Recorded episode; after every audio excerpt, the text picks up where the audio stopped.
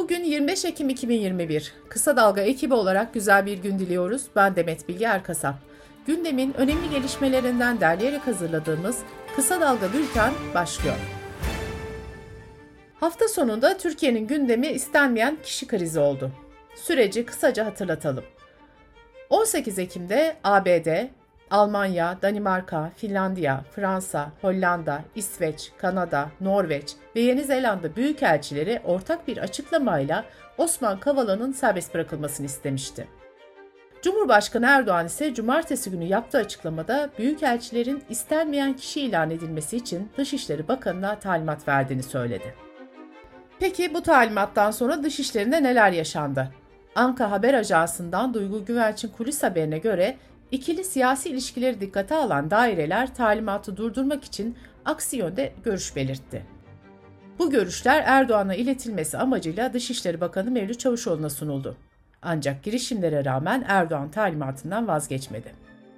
Dışişleri çözüm yolu ararken bazı bakanlar da konuyla ilgili sert açıklamalar yapmaya devam etti. Reuters'a konuşan diplomatik bir kaynak ise Erdoğan'ın talimatı ile ilgili kararın bugünkü kabine toplantısında alınabileceğini ve tansiyonun düşürülmesinin mümkün olduğunu söyledi. Cumhurbaşkanı Erdoğan'ın açıklamalarına söz konusu ülkelerden de tepkiler gelmeye başladı. Norveç, hukukun üstünlüğüne uyması için Türkiye'ye çağrı yapmaya devam edeceklerini açıklarken, Avrupa Parlamentosu Başkanı David Sassoli, Osman Kavala'ya özgürlük talebini yineledi. Reuters'a konuşan ABD Dışişleri Bakanlığı yetkilisi Türkiye Dışişleri Bakanlığı ile iletişime geçtiklerini söyledi. Alman Dışişleri Bakanlığı yetkilisi de 10 ülkenin iletişim halinde olduğunu açıkladı. Yeni Zelanda Dışişleri Bakanlığı da Türkiye'den resmi bir bildirim almadan konuyla ilgili yorum yapmayacaklarını söyledi. Bakanlığın açıklamasında Yeni Zelanda'nın Türkiye ile ilişkilerine değer verildiği aktarıldı. Bu noktada kısa bir not ekleyelim. Diplomasideki karşılıklık ilkesi uyarınca 10 büyükelçinin istenmeyen kişi ilan edilmesi halinde Türkiye'nin bu ülkelerdeki büyükelçilerinin de aynı yöntemle geri gönderilmesi gündeme gelecek. Erdoğan'ın istenmeyen kişi talimatı muhalefetin de gündemindeydi. CHP lideri Kemal Kılıçdaroğlu Erdoğan'ın ülkeyi uçurma sürüklediğini belirtirken, Türkiye'nin eski Moskova büyükelçilerinden İyi Partili Aydın Sezgin ise Dışişleri Bakanı Çavuşoğlu'nun Erdoğan'ı ikna edemeyeceğini savundu. Deva Partisi'nden Yasemin Bilgel, Türkiye'nin korkunç bir duruma düştüğünü söyledi. Gelecek Partisi Genel Başkanı Ahmet Davutoğlu ise devlet aklının yerini sokak kavgası söylemi aldı, ülkeye yazık ediyorsunuz diye konuştu.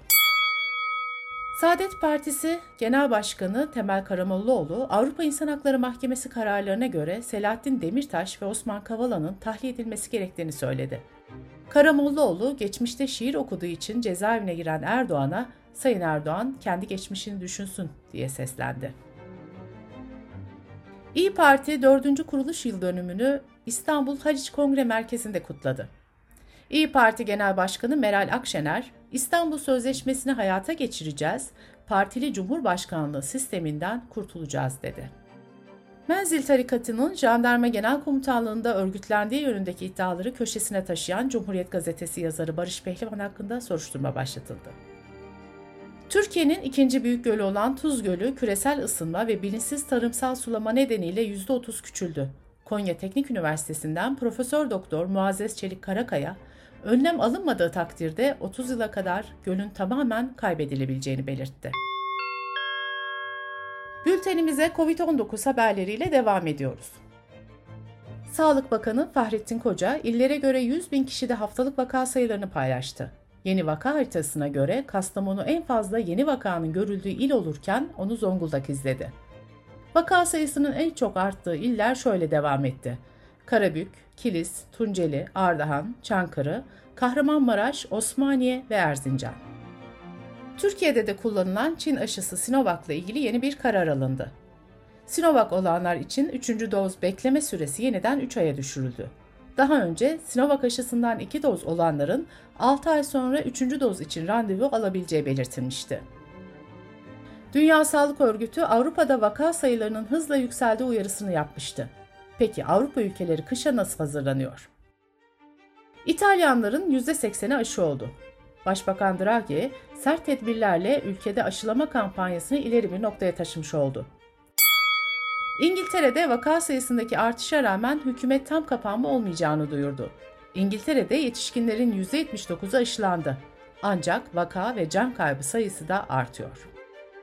Letonya pek çok Avrupa ülkesinin aksine ülkedeki sıkı kapanmayı Kasım ayı ortasına kadar uzattı. Ülkede 100 bin nüfusta haftalık yeni vaka sayısı 765. Bu sayı Avrupa'daki en yüksek sayı. Portekiz çok erken bir aşamada tam kapanma ve sert kısıtlamalara gitmişti. Avrupa'daki en düşük haftalık vaka rakamları şu an Portekiz'de kaydediliyor. Polonya'da son günlerde vakalarda patlama yaşandı. Sağlık Bakanı böyle giderse çok sert tedbirlere başvurmanın kaçınılmaz olacağını duyurdu. Ancak tam kapanmayı reddetti. Almanya'da 100 bin nüfustaki haftalık yeni vaka sayısı 6 aydan sonra yeniden yüzün üzerine çıktı. Sadece %66 tam aşılanma oranıyla Almanya, Fransa, İspanya, İtalya gibi pek çok komşusunun gerisinde kaldı. Türkiye'de ise Ağustos ayında 10 bin civarında seyreden yeni vaka sayıları kimin zaman 30 bini aşıyor. Türkiye genelinde tam korunmaya yönelik iki doz aşısını olanların oranı %77. Ancak bölgeler arasında büyük farklar dikkat çekiyor. Sırada ekonomi haberleri var. Cumhurbaşkanı Erdoğan'ın ekonomi başdanışmanı Cemil Ertem, kamu bankalarının kredi faizlerini Merkez Bankası'nın fonlama faizi seviyesine çektiğini duyurdu. Merkez Bankası'nın Eylül ayındaki 100 baz puanlık indirimi sonrasında kredi faizlerinin düşmemesi ekonomistler tarafından uygulanan para politikasının yanlışlığının kanıtı olarak gösterilmişti. İkinci el online araç pazarında satışlar Eylül'de bir önceki aya göre %19 azaldı. Araç fiyatları ise yaklaşık %1.6 oranında arttı.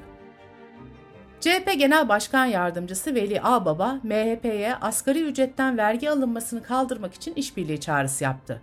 Ağbaba, sandalye sayımız yetiyor, gelin birlikte vergileri kaldıralım ifadesini kullandı. Amerika'da Temiz Mahkemesi Halkbank'ın kara para aklama, dolandırıcılık ve gizli anlaşmalar yoluyla İran'a yönelik yaptırımları deldiği suçlamasından yargılanabileceğini hükmetti. Suçlamaları reddeden Halkbank, bankanın Türk devletine ait olduğunu işaret ederek yabancı devlet dokunulmazlık yasası kapsamında Amerika'da yargılanamayacağını öne sürmüştü. Mahkeme ise Halkbank'a yöneltilen suçlamaların ticari faaliyet istisnaları kapsamına girdiğini hükmetti. Amerika'nın bütçe açığı 2020 yılında toplam 2 trilyon 77 milyar dolara ulaştı. Bu rakam Amerika tarihinde 2020 yılında yüksek bütçe açığı miktarı olarak kaydedilen 3 trilyon 13 milyar dolardan sonraki ikinci en yüksek bütçe açığı oldu. Dış politika ve dünyadan gelişmelerle devam ediyoruz. Kolombiya'da en çok aranan uyuşturucu baronu olan Otoniel lakaplı Dario Antonio Usuga, Kolombiya Ulusal Polisi ve askeri güçlerinin düzenlediği operasyonla yakalandı. Amerika Birleşik Devletleri Suriye'nin kuzeybatısına insansız hava aracıyla düzenlediği saldırıda El-Kaide'nin liderlerinden El Matar'ı öldürdüğünü açıkladı. Pentagon geçen ay sonunda da Suriye'nin İdlib bölgesinde düzenlediği hava saldırısında bir El-Kaide kumandanının öldürüldüğünü duyurmuştu.